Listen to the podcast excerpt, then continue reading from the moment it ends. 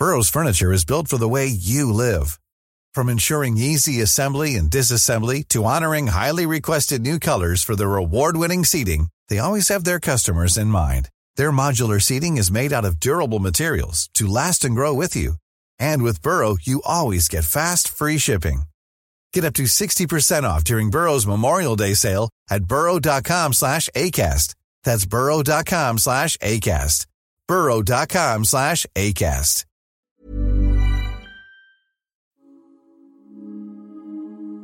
UFOs seem to be invading both our skies and our news outlets like never before. And more people are starting to look up and are wondering who or what might be out there. In 2016, Ryan Sprague introduced the world to countless UFO encounters that had never been made public before. And now, in the second edition of his book, he revisits these events and introduces brand new UFO cases in Somewhere in the Skies, a human approach to the UFO phenomenon. How have these events changed the lives of those involved? And what might it tell us about the phenomenon?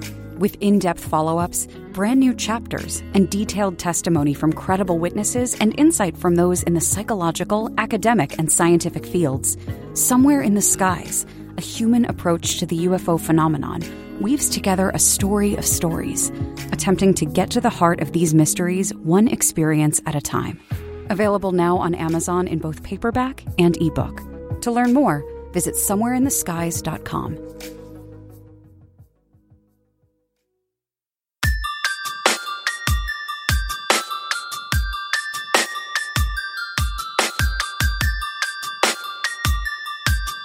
This is Somewhere in the Skies with Ryan Sprague.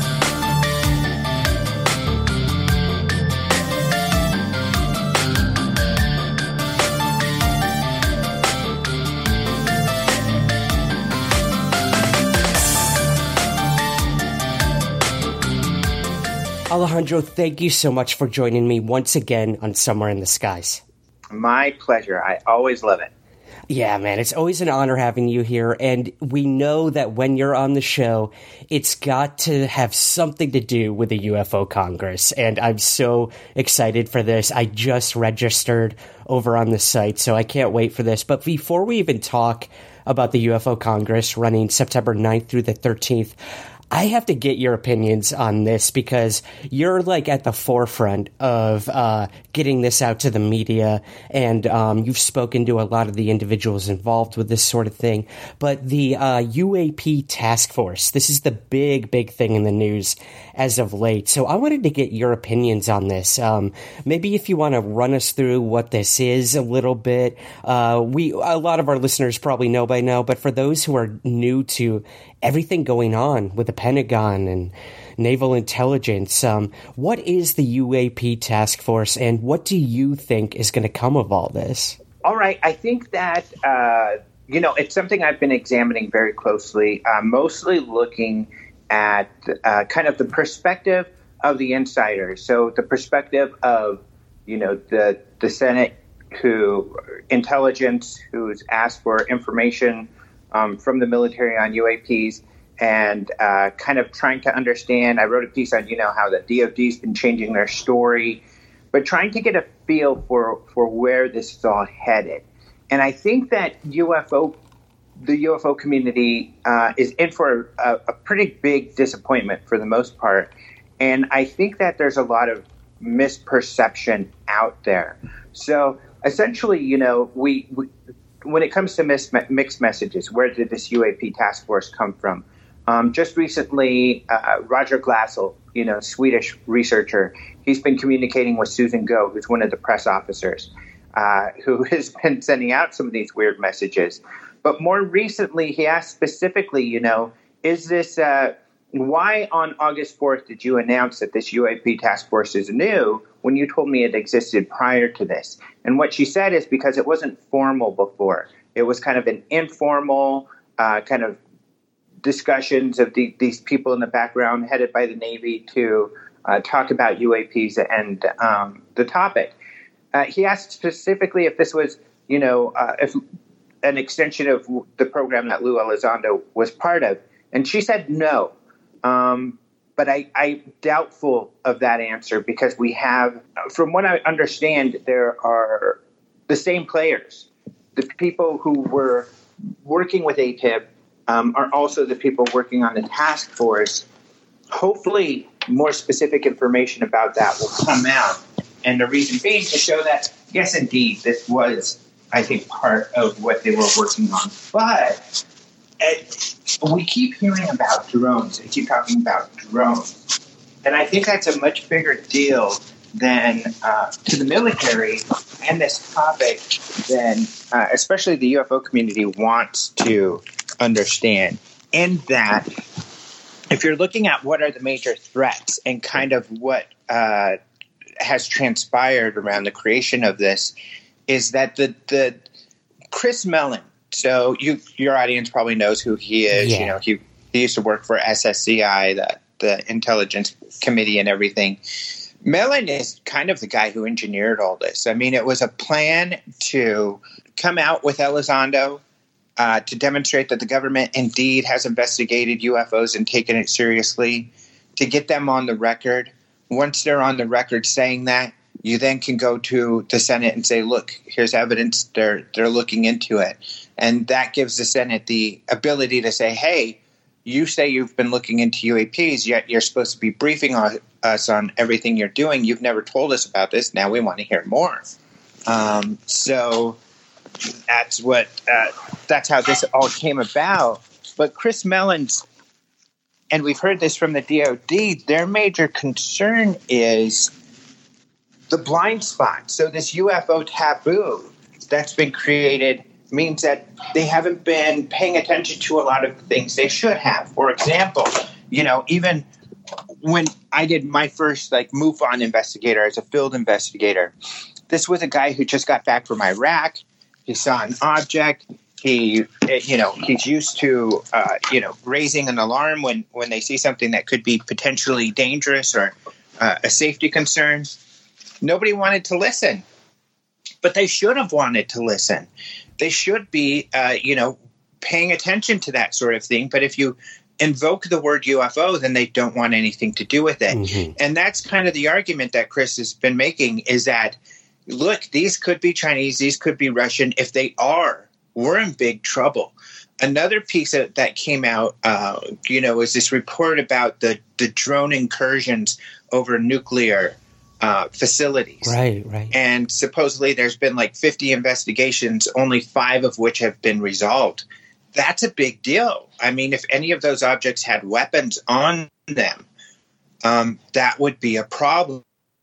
So they're looking at kind of these real world, um, more uh, tangible sort of issues. Um, and then there's, of course, what we're all interested the unidentified. What about those? What about the truly anomalous, like the Nimitz situation, which the Navy has insisted that is an unidentified. We don't know what it is. We don't think it's Chinese or Russian. We don't know what to make of that. Well, Roger Glassel asked about that specifically to Susan Gough, and essentially she uh, said that would be classified, any investigation we do in that. So we're not seeing what uh, the development of kind of an opaque uh, or uh, a transparent group. Uh, it seems like they are going to be attempting to uh, do their work in the classified realm. Now, Chris Mellon, when he suggested the Senate look into this, he suggested he he I guess he understood that it would likely need to be classified. Um, it was unexpected by him, um, and I can say this because I've interviewed him recently.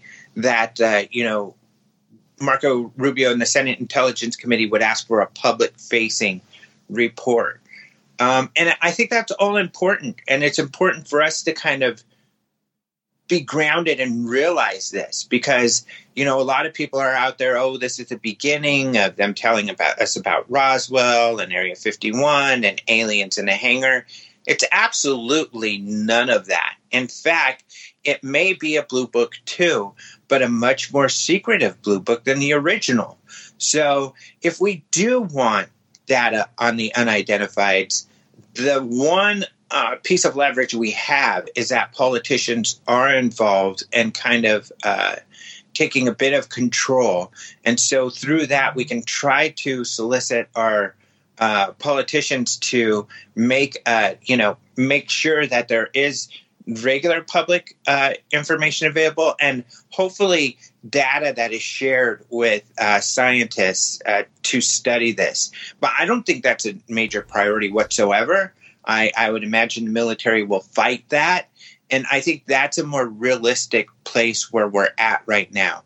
But looking at the silver lining, what we have achieved, and I think this is what what uh, maybe a lot of people in this field don't appreciate or, or aren't as excited about, but I'm extremely excited about it because it's been my goal the whole time. And I think, you know, you probably would agree that it's important is that what has transpired though is that we do now have this admission that the military takes UFOs seriously. They have been investigating them just like a lot of us researchers have been saying, uh, but being ignored or being, you know, thinking, oh, we're, we're just making this up. No, we were right. You know, they have been taking it seriously. They have been investigating it.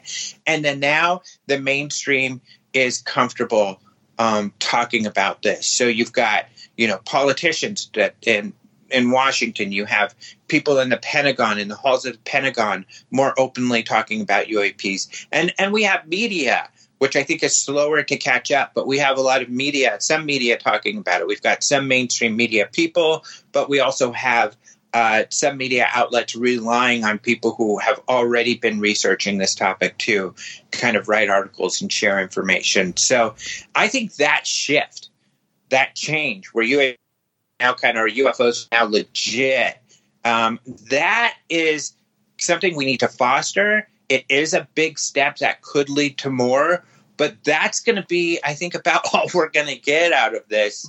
Um, and unless we really focus on, uh, I think more people focus on trying to support this legitimate kind of uh, view of the topic, you know, that could slide through our fingers as well. Absolutely, man. And I think you made some really good points in that uh, this could be our disclosure. This could be it. And that's, right, that's right. okay. Like, that's f- the fact that the U.S. government, who's denied this topic for so long, is admitting, yeah, UFOs are real. That's huge. Now, the you know, the tougher questions arise. Who are they? What do they want? Where do they come from? But we might not figure those things out ever, ever, ever. But look, like you said, I think it's great that there's passionate UFO people out there advocating, contacting their local officials and government, and uh, like you said, putting the pressure on them, whether it's through the media right. or uh, you know through Twitter or bombarding these people and departments with, uh, you know, tell us the truth. Uh, that could work. It might scare them away, as it often does, from broaching this topic too, but um, I think you're right. I think this is a good thing no matter what. It could be uh, all we get is what we have now, but who knows? We live in uncertain right. times. right. And we're at a stage where, you know, if we look at the scientific exploration uh, or the, the, I'm sorry, the Search for Extraterrestrial Intelligence Institute, the SETI Institute, mm-hmm. and those people and how they made that they changed the public opinion from seeing it as a, a, fringe sort of thing to now a mainstream thing where NASA, it's mostly what they're doing. Now we need to enforce that it is something we need to continue to pay attention to and research, just like SETI did. So we do need to foster, you know, more of these mainstream, more of these scientists looking at it, talking about it. Hopefully, you know, more organizations or institutes will start to have projects looking at it. That's what we have to foster and grow in order, I think, to get to where a lot of people would like to get. Um, I would like to get where there is more resources put towards uh, investigation because when you mentioned you know now who who are they what are they we're still in this realm where we've got to legitimize or at least to demonstrate that uh, some of these that some of these things are not foreign technology i think that the media is certainly in a place where like well they could be because they're not techies they're not listening and hearing you know these jet fighter pilots and the technical reasons as to why these objects uh, are exhibiting technology that cannot be ours. And we need to really delve into that and really examine that to the degree where people understand wow, there's more to this even than possibly some extraordinary Chinese and Russian technology. And to give Rubio credit, you know, he's I, I'm I'm not necessarily a, a, fan of everything that Marco Rubio does, but um, that statement that he made, you know, that hey, I would rather these be from elsewhere because if they're Chinese or Russian, that's really scary. I think that's a good perspective because then it makes us really scrutinize: are these Chinese or Russian? And we really need to scrutinize that to determine. But again, you know, when it comes to the military, they're in a tough spot because, because let's say they do know that they're Chinese or Russian they're not going to want to tip their hand and let the Chinese know that we know they got this. So uh, it's really complicated. It is. It's complex. It's complicated. Everyone is in this for their own reasons. When it co- when we're talking politics or military mm-hmm. uh, narratives, everything. So I think you're right. Yeah, I think we just have to take it one day at a time, see what happens. But uh, Alejandro, you mentioned there's more to all this, and I think that's really important to focus on. Is you've got to the Stars Academy, you've got the things going on in government, and uh, those are just one aspect of this entire UFO mystery and question, and uh, that's no more true than with the UFO Congress. So, sort of pivoting here. I have to talk to you about some of these speakers you guys have this year because it's probably one of the best lineups I've seen in a really long time, to be honest. And uh, sure. yeah, the owner, uh, Karen, uh, she pivoted. You guys pivoted to what a lot of conferences are doing, you know, in these uncertain times, and that's a virtual conference. So I was wondering, can you tell us a little about how the Congress is running virtually this year? Yeah, and this is a uh, definitely a plea to or a, a recommendation to get your tickets early because what's really cool about it is that uh, Karen was able to find this tool that creates this kind of virtual environment where you go in there and it's kind of like a forum, a community tab where you can discuss on a lot of different topics. There's also another tab for exhibitors so the vendors, kind of a virtual vendor room where you could look at this list of vendors and see information about their products. And then they can also post videos about their products. And they can do like live conference calls. Like they could say hey come join me at 1 p.m tomorrow and i'm going to do a, a, live you know demonstration of my stuff. So uh, there's some of that going on where people are doing these virtual meetups to face to face over like zoom or or other conference call products to, to see each other. So it's this kind of entire world. It's this community that's built. And that's what's fun because if you jump if you get your tickets you get access to this community and you can get in there and start to talk with other attendees start to talk and interact with the vendors uh, even the speakers. You can send them messages um, and that's the beauty of it because a lot of times people don't have access to these speakers but through this tool you can ask them questions and they might not get back to you real soon but certainly during the event they'll be getting back to people quite a bit. Mm. so it creates this community which is really cool before we even get to the presentations.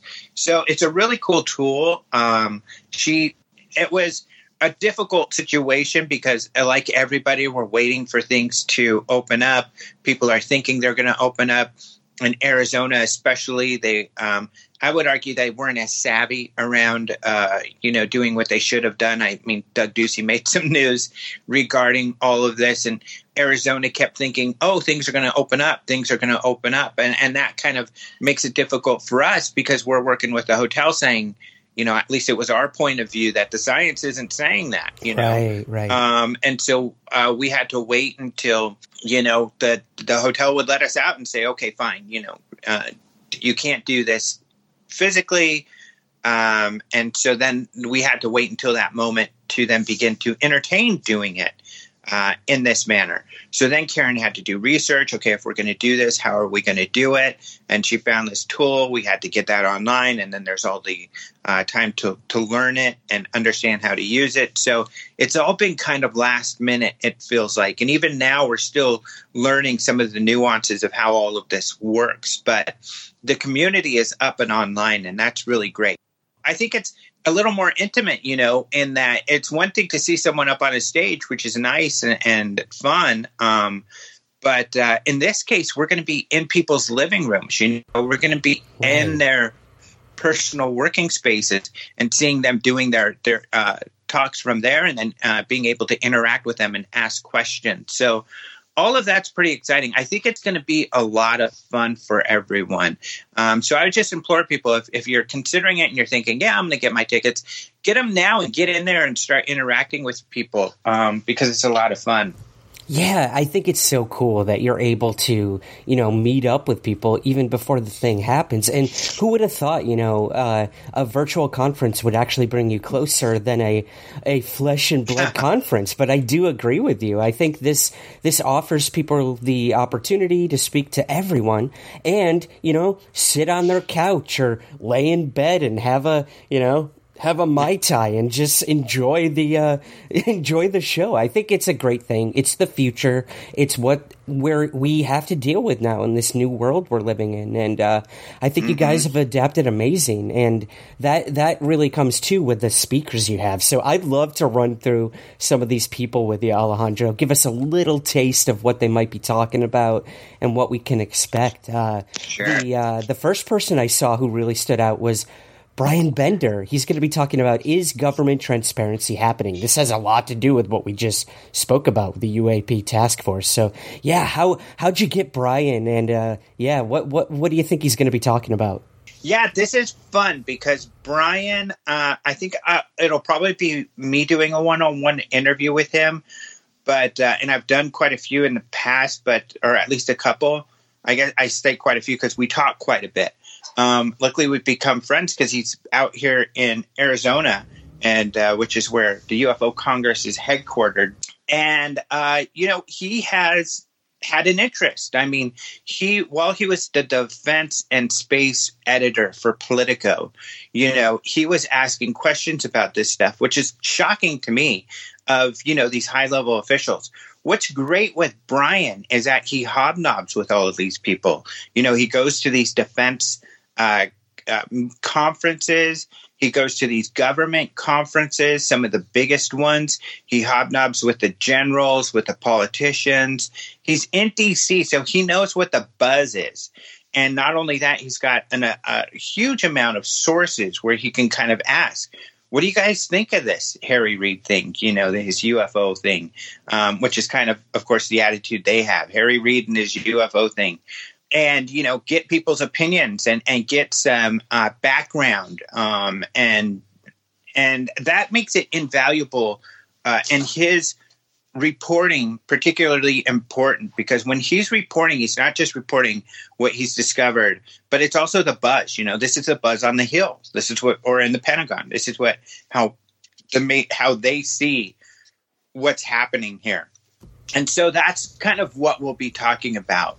Um, and his impressions about things because you know he has a more holistic perspective uh, i think and how this actually fits into government policy and the industrial you know military complex. Mm-hmm. and i think that's really important. I think a lot of people blow it off and think ah that can't be the case but, you know, I think you do so at your own peril because then you're not going to really understand, you know, uh, the inner mechanisms behind all of this. And, you know, what kind of becomes difficult, and it's kind of my job or, you know, our job as interviewers to interpret, they also use different verbiage. So, for example, um, Lou Elizondo, from his perspective, is like, you know, AATIP was a big project.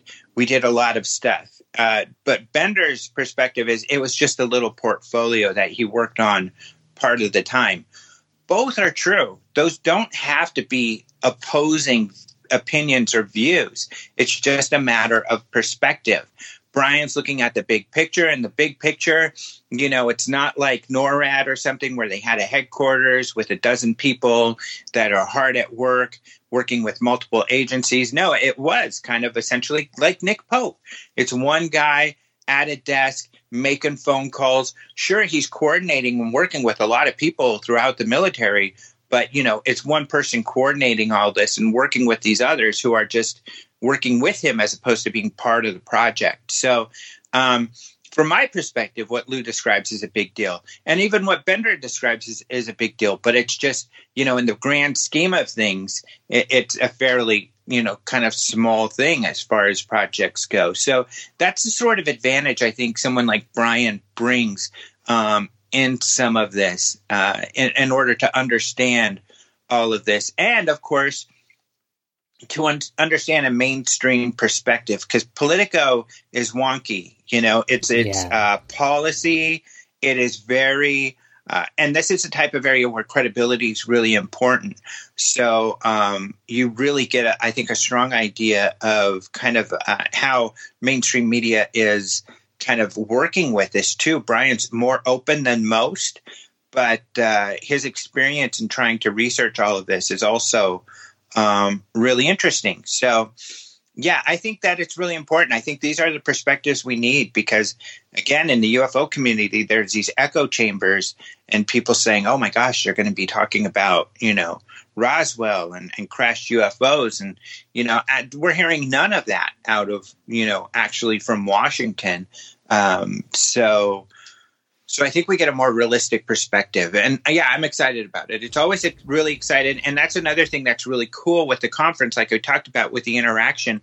People like Brian Bender, who may be hard to get to uh, if you're a person in the public and you have a question, you know, they'll have the opportunity to pose questions to him at the conference. Absolutely, and I think it's amazing that he uh, he took this invitation and he's willing to speak to the public and to the UFO community too. Who you know, it, it's hard. It's hard when all they want to talk about is crash saucers and alien abductions, but then there's the cold hard truth that there is an extremely militarized and politicized version of the UFO topic. So I'm really excited for that too, man. And just to add, because this will come up later yeah. too, I think is that there's also he's not even opposed to those things being a possibility. Mm-hmm. Um, it's just how that would work, you know, in the real world. That's what we really need to understand, and how one may gain access or information, and how willing uh, is the military or the government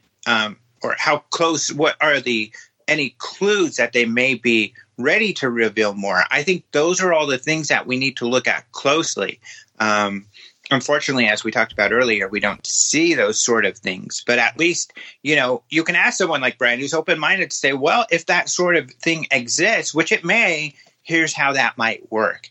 Um, which gives us you know makes us smarter at the, what we do. What we do. Well, let's talk about smart people.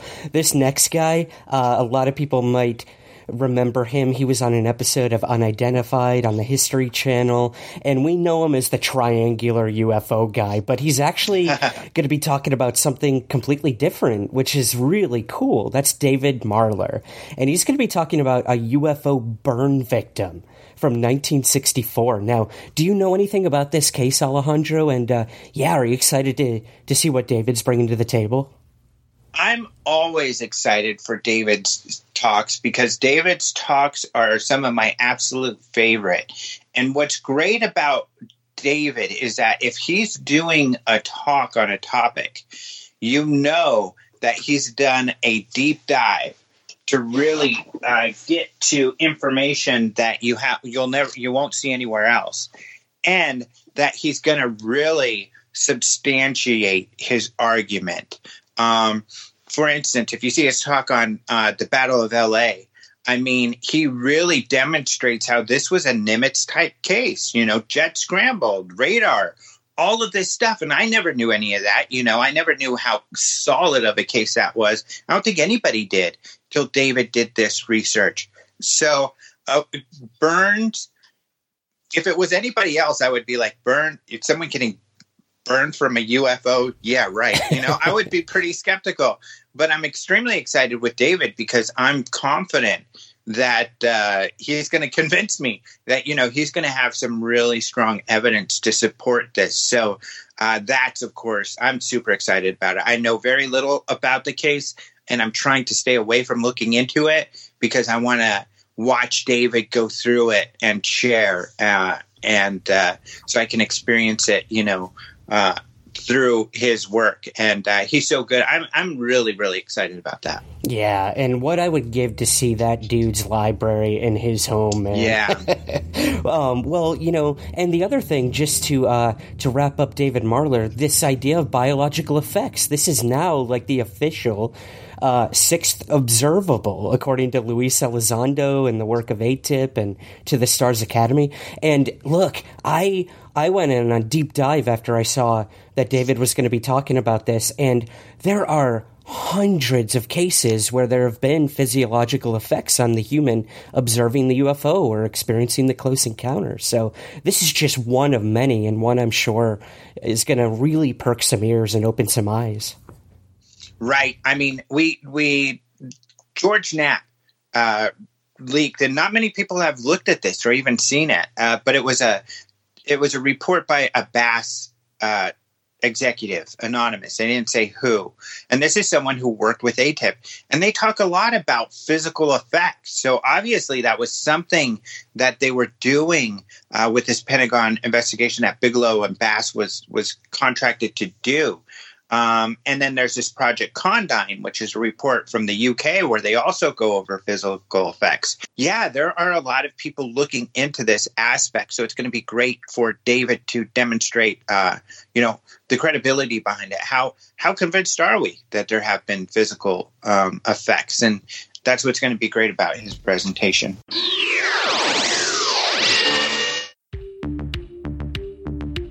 What's up, guys? Ryan Sprague here, and I'm just dropping in to remind you about our Patreon campaign. Somewhere in the Skies is always free to consume, but it's not free to create. So if you want to help the show on a monthly basis, we have tons of rewards for you in return, including shoutouts on the show and website, bonus content and episodes, and free merch. Want to be my guest or pick a topic for the show? You can do that too. So if you'd like to learn more and to help support the show, visit patreon.com slash somewhere skies. Thank you, and keep looking up.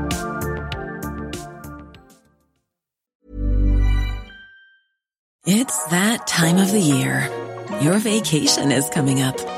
You can already hear the beach waves, feel the warm breeze, relax, and think about work. You really, really want it all to work out while you're away.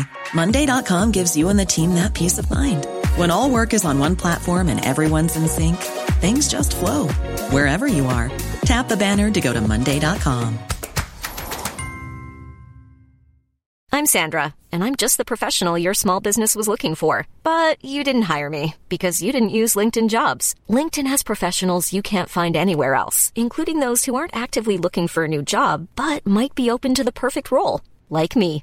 In a given month, over 70% of LinkedIn users don't visit other leading job sites. So if you're not looking on LinkedIn, you'll miss out on great candidates like Sandra. Start hiring professionals like a professional. Post your free job on linkedin.com/people today. There's never been a faster or easier way to start your weight loss journey than with PlushCare.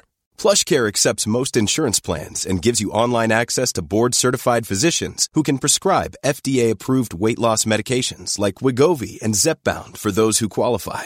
Take charge of your health and speak with a board-certified physician about a weight loss plan that's right for you. Get started today at plushcare.com slash weight loss. That's plushcare.com slash weight loss. plushcare.com slash weight loss.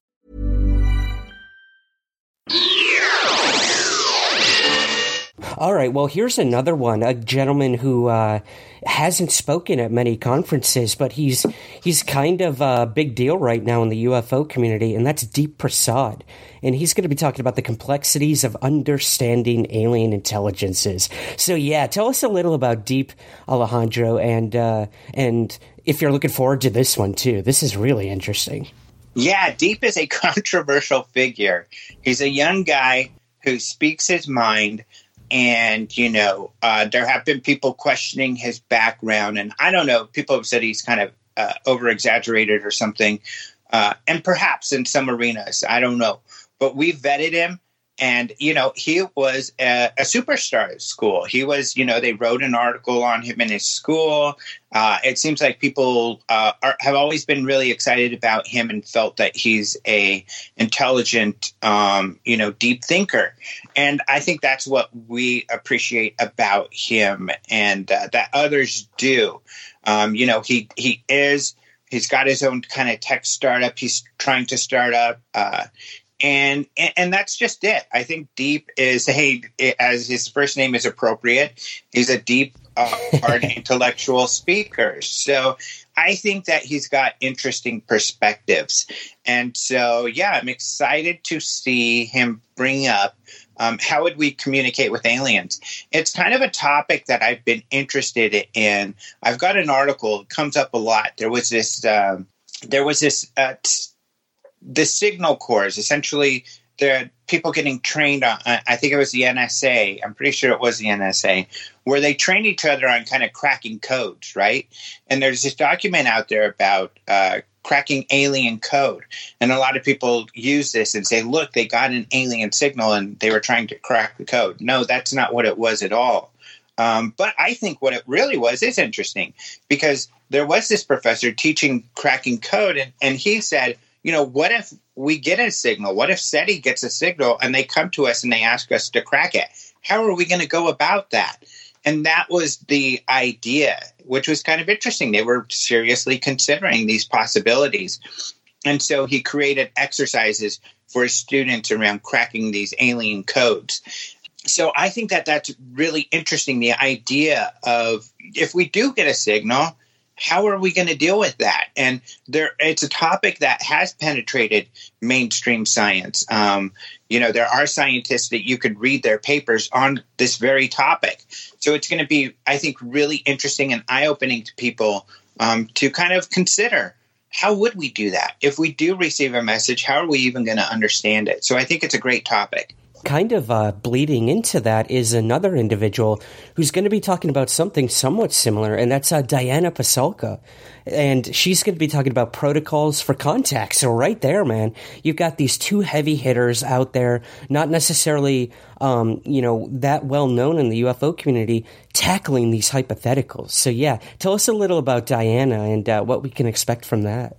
I think this is going to be really interesting because she's another interesting um, person, and, and her thoughts are more along the the sociological lines, I guess I would say, uh, mm-hmm. into religion and, and how kind of belief systems affect culture and everything. So um, I think that that will be an interesting take uh, from her because, you know, really, if you are going to, if you were at, let's say, part of the UAP task force, and you're like, okay, we are going to have to, as a, you know, and we've we've got this close encounter situation. They want to land and they want to talk to us, and it's got and it's going to be a public thing. You know, you would want to rely on someone like a Diana Pasulka in that. How is this going to affect people? Uh, are they going to freak? Are they? What are they going to do? Um, especially because you know, considering uh, worldviews and deeply held worldviews, like religious views. Um, you know, is this going to cause some emotional kind of problems? Uh, how do we do this in a manner in which you know uh, it's not it's effective and, and not impactive? And so, yeah, I think that she's in a good spot to be someone to offer up some suggestions on how that might happen. And of course, a lot of us, when we at least myself, other sci-fi people or people into this, you know, think how would that happen? You know, uh, I always think about uh, First Contact, uh, Star Trek, and how the Vulcans came, and you know, after we flew this this new spacecraft out, uh, you know, and, and what if that's the sort of thing that happens? When it happens, how's it going to happen? And will it happen? And I think probably it will at some point. So, yeah, it's a topic that I'm really into. So it ought to be a great one. I think so, yeah. And, uh, you know, a lot of people may have read Diana's book, American Cosmic. And in that book, she featured a guy named Chris Bledsoe and his experiences. So you guys also have Chris Bledsoe coming. He's going to be talking about angels and aliens. So right there, man, mixing UFOs with yeah. religion again. Yeah. What do you make of Chris Bledsoe and his entire story? And yeah, should we be excited about this one? I, I think so. In that um, Chris Bledsoe uh, is a case that a lot of people believe in. I've been friends with, uh, you know, John Alexander, former colonel in Army intelligence and everything for quite a while, and John is always talking about Bledsoe and that he had his own personal sighting with Chris Bledsoe. Um, it's kind of interesting because when his story first came out, it was kind of a big deal, and then he went um, quiet. He wasn't talking to anyone. And I guess because they were working on a movie deal or something, and it never came to fruition, I guess. I'm not sure, but he was like out of the public. And now all of a sudden he's back. And he's working very closely with a friend of mine, Lori, uh, a friend of ours, Karen and mine. And so luckily, you know, we were able to get him at the conference because I think people really into this topic have been dying to get to know what this guy's like uh, for maybe the, a decade that you know his name has kind of been out there so yeah so that's really exciting we'll finally get to the public will finally get to do some more interacting and getting to know chris bledsoe and his case and I think what's interesting about this is, you know, Jacques Vallée talks about this a lot. And in fact, we'll have another speaker kind of talking about this too is kind of these archetypes. When we experience the paranormal, how do we interpret it? And in the past, it's been interpreted through mythology, through religion, you know, angels and demons sort of thing. Um, and this case seems to be kind of a mixture of that uh, aliens and angels. So they have a different, interesting, I think, a unique perspective of what's going on with him. And uh, so it'll be interesting to to hear from him on this. Yeah, and you know, I always tell people the UFO topic can be seen so through so many different lenses, and and how you perceive your experience and interpret that. So I, I think that's fascinating. I can't wait to to hear because I I know very little about Chris Bledsoe's entire uh, string of events. So I'm really looking forward to finally sitting down and consuming everything he has to say. Um, and yeah. That goes for this person too. Now we know kind of the key players in the Rendlesham Forest incident. You know the uh, the the gentleman who touched the craft and the base commander, mm. deputy base commander Halt and everyone in between. But a lot of people don't know about Lori Rehfeldt and her incredible stories of what happened while she was working at RAF Bentwater. So, yeah, uh, tell us a little about what Lori's going to be talking about.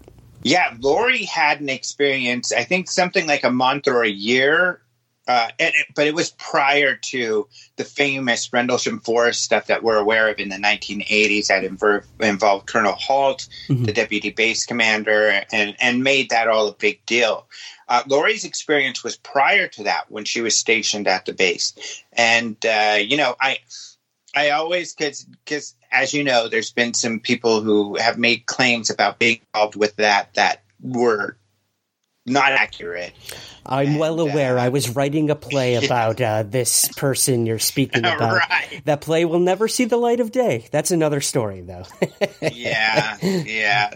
A lot of people were affected by that, but I did confirm with Halt, you know, that she was really there, or at least uh, working on the base. They didn't know each other, but she had worked there.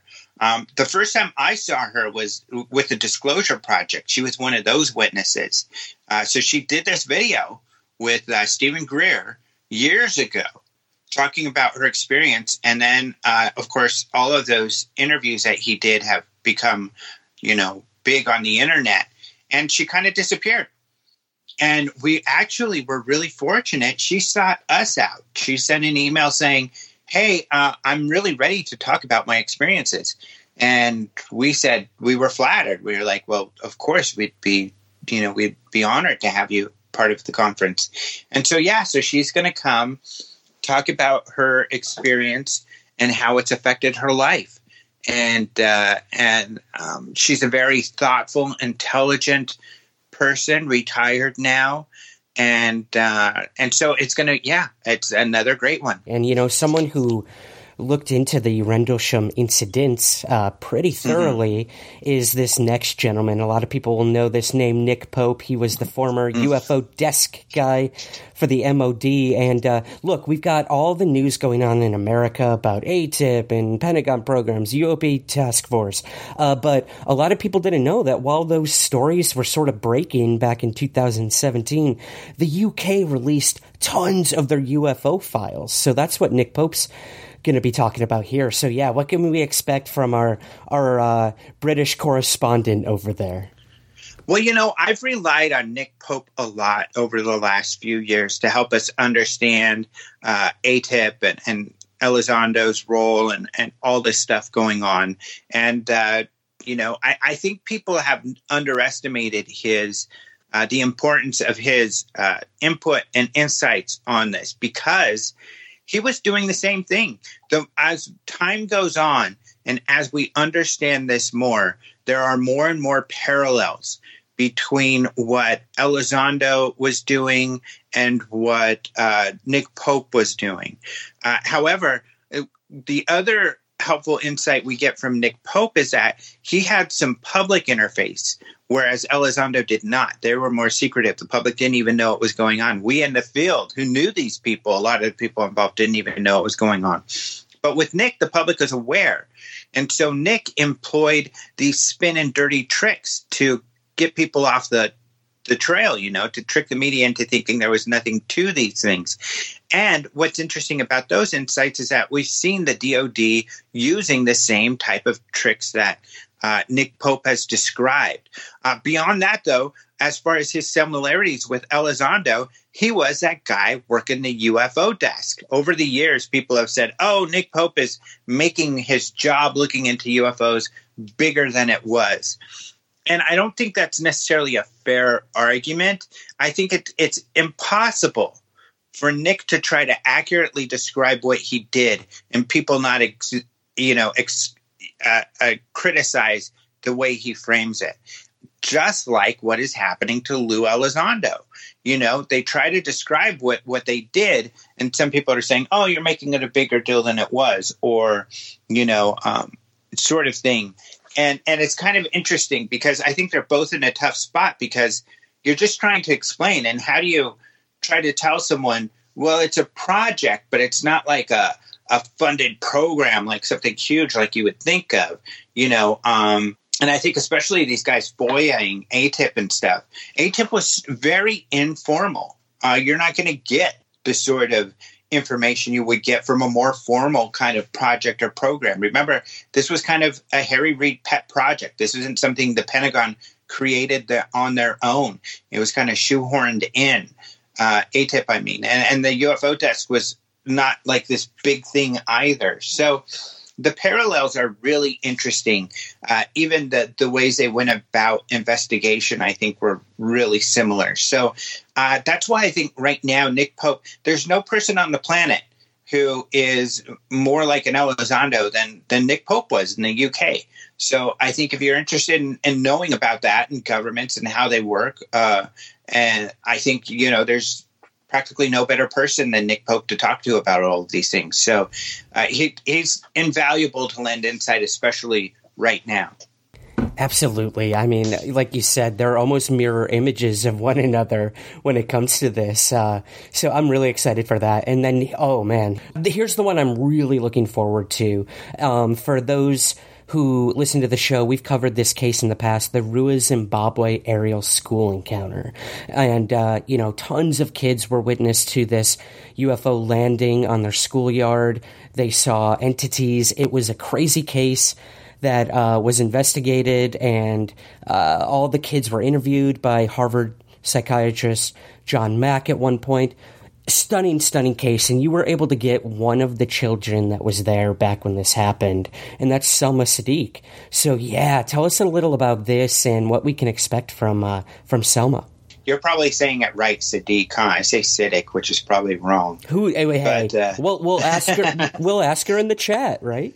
Yeah, this is an exciting one. Uh, were you there when we had Emily Trim at the Congress? Yes, I was there that year. I thought so. You're you're there most of the time, but you you can attest to the atmosphere in the room when Emily Trim was talking about her experience was unique and it was a rare moment. It Absolutely. was a special moment. Mm-hmm.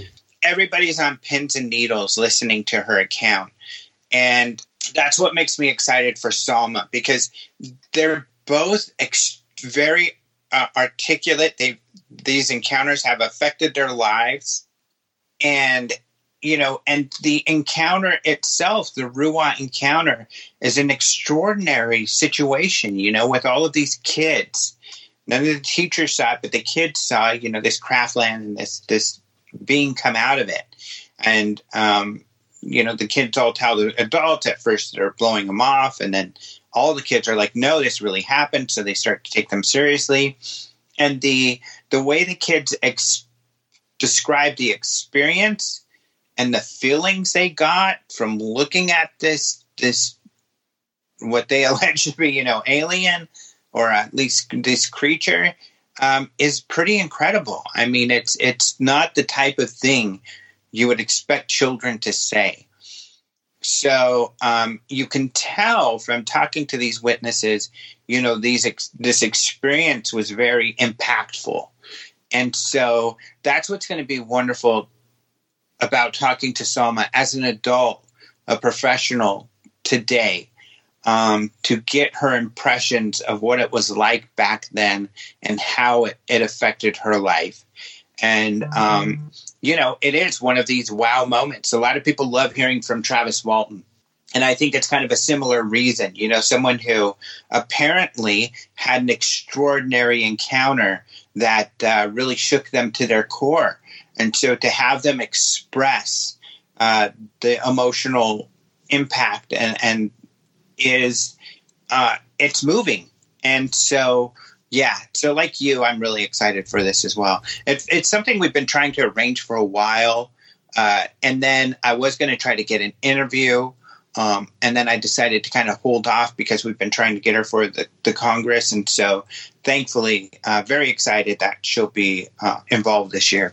Yeah, and I'm sure it'll be well worth the wait because I mean, you know me, man. I'm all about the human behind the experience. So right. these these things affect people in many different ways. Some of those kids were traumatized and their lives didn't go so well after that event, but someone like like Salma has become, you know, a shining light for uh, the world and the stuff she's done since that experience. And she she admits that a lot of what she does today was directly influenced by what she experienced as a kid. So I'm really excited about that. Um, oh, here's here's the last one I really want to talk to you about uh, specifically, and that's Travis Taylor, Bryant Dragon Arnold, and Tom Winterton, the guys over at Skinwalker Ranch. No Congress or no conference is anything without Skinwalker Ranch. So yeah, tell us a little about what we can expect with this yeah, how can you be into AATIP and all this stuff and Bigelow without being into Skinwalker also? Skinwalker's been such a big deal to us in the UFO community. General public is just kind of starting to understand it or at least get some insight. So, yeah, to hear these guys and their experience uh, working at Skinwalker and doing the History Channel show. Have you heard officially about a season two? Yes, yeah. I, it was a announced on the Skinwalker podcast, I think, over at Rogue Planet at one point with the executive producer. They have confirmed there is a second season and they're halfway done with filming it. Yeah, so we'll talk more about that. In fact, uh, yeah, because uh, exactly. Yep. So this is going to be a lot of fun hearing about season two, hearing about um, you know their personal experiences with uh, some weirdness. Yeah, I'm excited for that, man. Well, hey, I'm just gonna run through the the remaining names uh, so people can seek these people out. We got Linda Zimmerman, Rebecca Hardcastle, Kate Thorvaldsen. I hope I'm saying that correct. Oh, you did it well. MJ Banias, Kevin Newth, Gwen Farrell, Chad Lewis, Timothy Brigham, and of course, like you mentioned, Travis Walton. So huge lineup. This is so awesome. There's going to be panel discussions. But the last thing I really want to talk to you about here, Alejandro, is the EBE Film Festival. This is something I was a huge part of when I volunteered for the Congress for many years. And uh, yeah, can you tell us a little about this film festival? Um, do uh, who was nominated and uh, yeah, how how members can take part in this? This will be fun. So essentially, if you register for the conference at whatever level, you're going to have access to watch the movies. So um, Tuesday, we're trying to do it just like we do at the conference. So Tuesday, the day before the conference, anybody who wants to join in can join in and watch the movies and be a judge. If you want to be a judge, we do require that you watch all the movies um, because you need to judge, you know, between them. But um, otherwise, yeah, you can pop in and, and watch the films.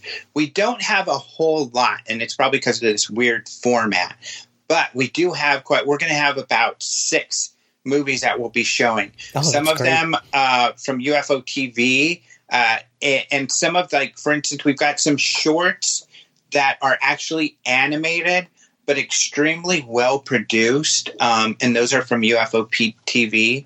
Uh, we've got this short that uh, I think is really cool about this guy, this old man who says he had uh, an experience and, and figured and was kind of communicated to him how to build a UFO, uh, like uh, Howard Menger or something. So this is it's a great little documentary.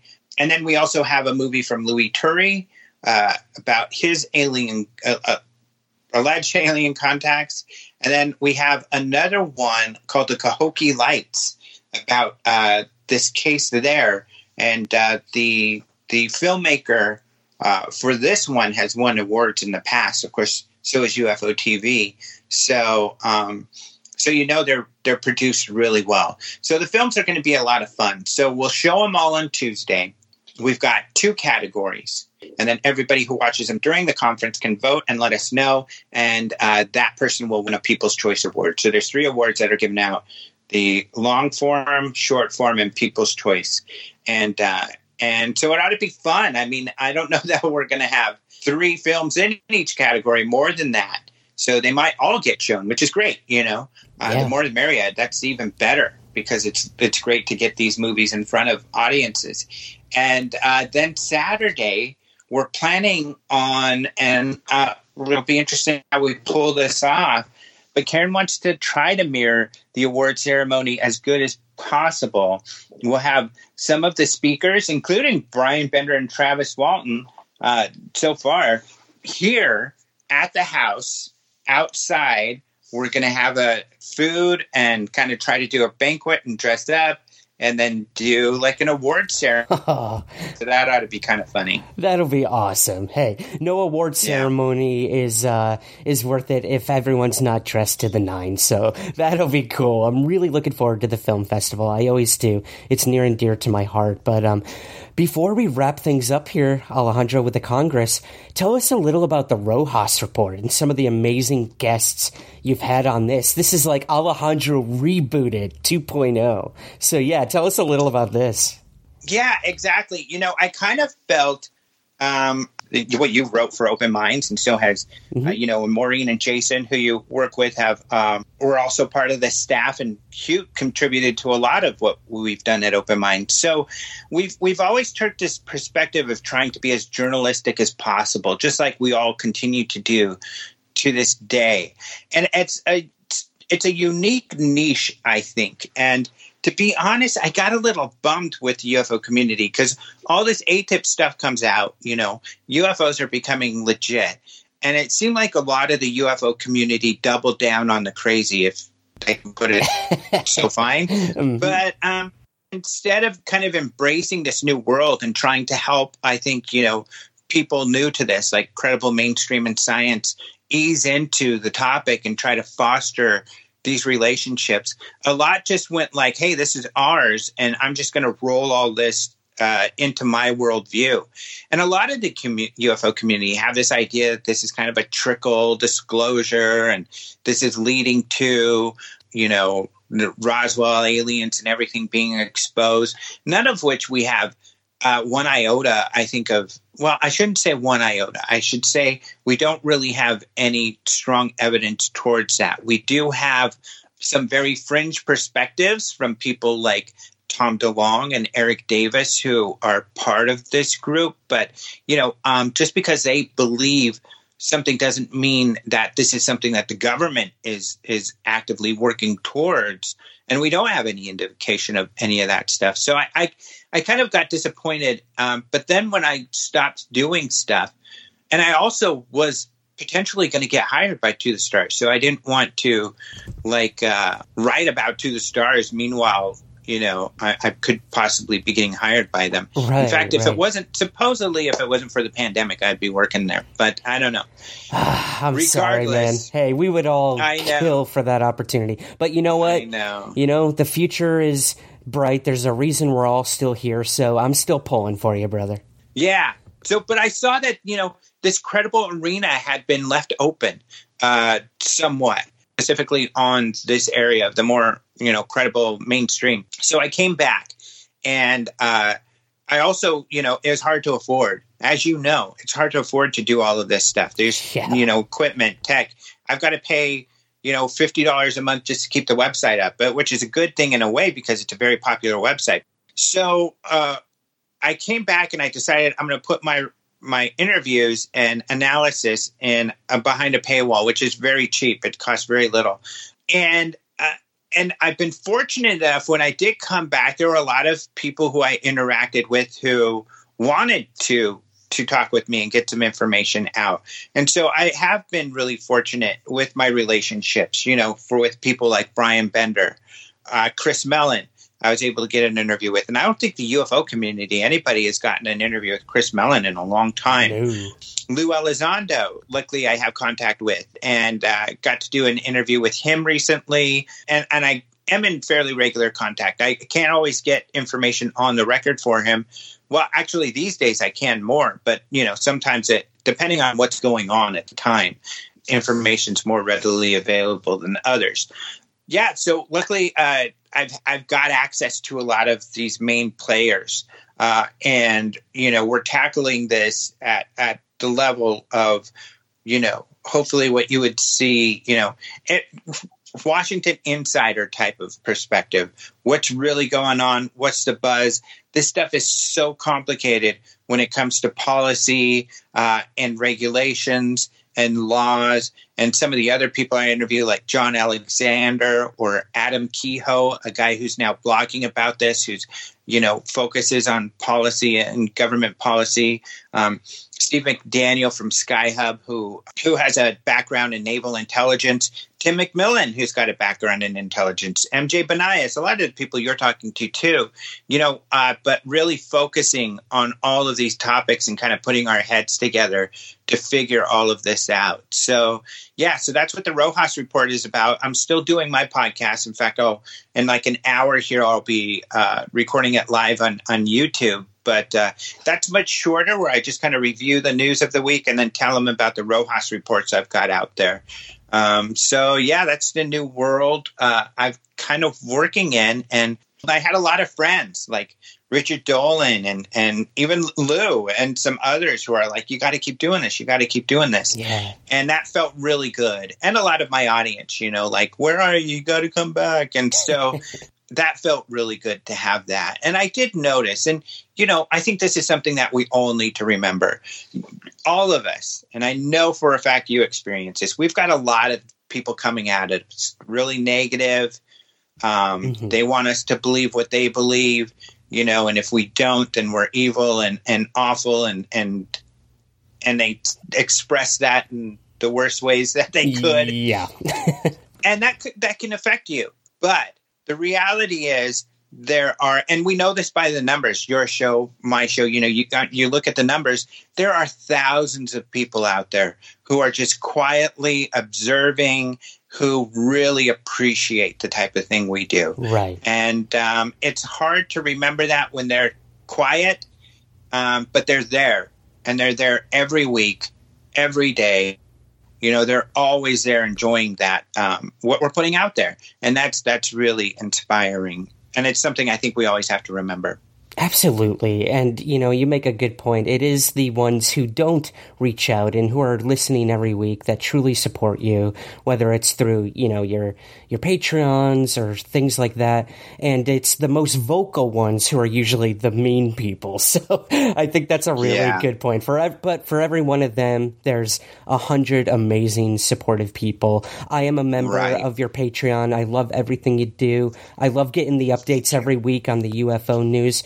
And look, man, I don't I don't bring people on to promote things that often, and the reason I do it with you is because I truly believe in the work that you and Karen do. I believe in everything you've done for the UFO journalism world, and uh, I can't wait to see what comes next. But tell us, give us the links. Where can we register for the Congress, and where can we find everything you're up to personally as well? And I do want to thank you. I'm a Patreon follower of yours as well, a proud, Yeah. happy one. So, Thank you. uh, but yeah, uh, Patreon. You can find me on Patreon, of course, by looking for Alejandro Rojas. Because really, I put up everything I put up there. Because uh, I haven't done a Den of Geek in a while. I was doing a lot of UFO stuff for Den of Geek um, not too long ago, and those went really well. But uh, I should have some pieces again, which something I love on space, on like NASA and uh, some other types of things that way. But uh, uh, really, if you want to find all my stuff, you Open Minds TV, openminds.tv is where you find my UFO stuff, and you can find the Congress there and at UFOCongress.com. So UFOCongress.com is everything about the International UFO Congress. Go there now. Um, check our social media for discount codes. Uh, if I could remember one, I would tell you, but we've got them posted on our social media, and we've been doing, you know, rolling discount codes on on social media. So definitely go check those out and join us at the UFO Congress. It's going to be a lot of fun, and like I said, get your tickets as soon as possible, and and so that's a lot of fun. And then of course, I am writing for Den of Geek, and I've got some other exciting projects, writing projects in the uh, that I'm working on. Um, so I should have some really cool bylines coming up here, and I'm excited about that. I guess I should explain that. Bylines mean a credit, so I should be writing for uh, an outlet or two that's going to be. Uh, I'm excited about. Yeah, so that's everything going on. It's uh, fast and furious, and then at the same time, I'm also doing mortgages. so if anybody needs to refinance, get a hold of me. You are a man on the move. You wear a million hats. I love it, man. I don't know when you sleep, but I know you're not going to be sleeping at all this upcoming week with the Congress. So again, Alejandro, I have to thank you for coming on. Everyone go register right now. And uh, thank you so much for joining me again on Somewhere in the Skies. My pleasure. Thank you so much.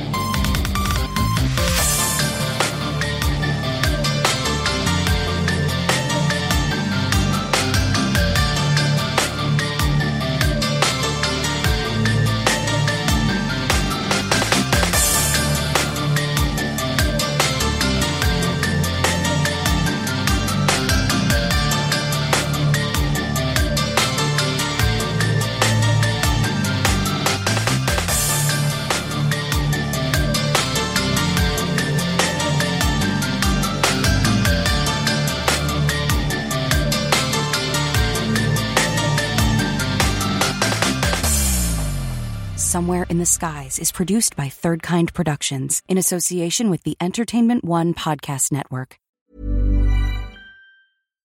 Here's a cool fact a crocodile can't stick out its tongue. Another cool fact you can get short term health insurance for a month or just under a year in some states. United Healthcare short term insurance plans are designed for people who are between jobs, coming off their parents' plan, or turning a side hustle into a full time gig. Underwritten by Golden Rule Insurance Company, they offer flexible, budget friendly coverage with access to a nationwide network of doctors and hospitals. Get more cool facts about United Healthcare short term plans at uhone.com. Flexibility is great. That's why there's yoga. Flexibility for your insurance coverage is great too. That's why there's United Healthcare Insurance Plans. Underwritten by Golden Rule Insurance Company, United Healthcare Insurance Plans offer flexible, budget friendly coverage for medical, vision, dental, and more. One of these plans may be right for you if you're, say, between jobs, coming off your parents' plan, turning a side hustle into a full hustle, or even missed open enrollment. Want more flexibility? Find out more about United Healthcare Insurance Plans at uhone.com.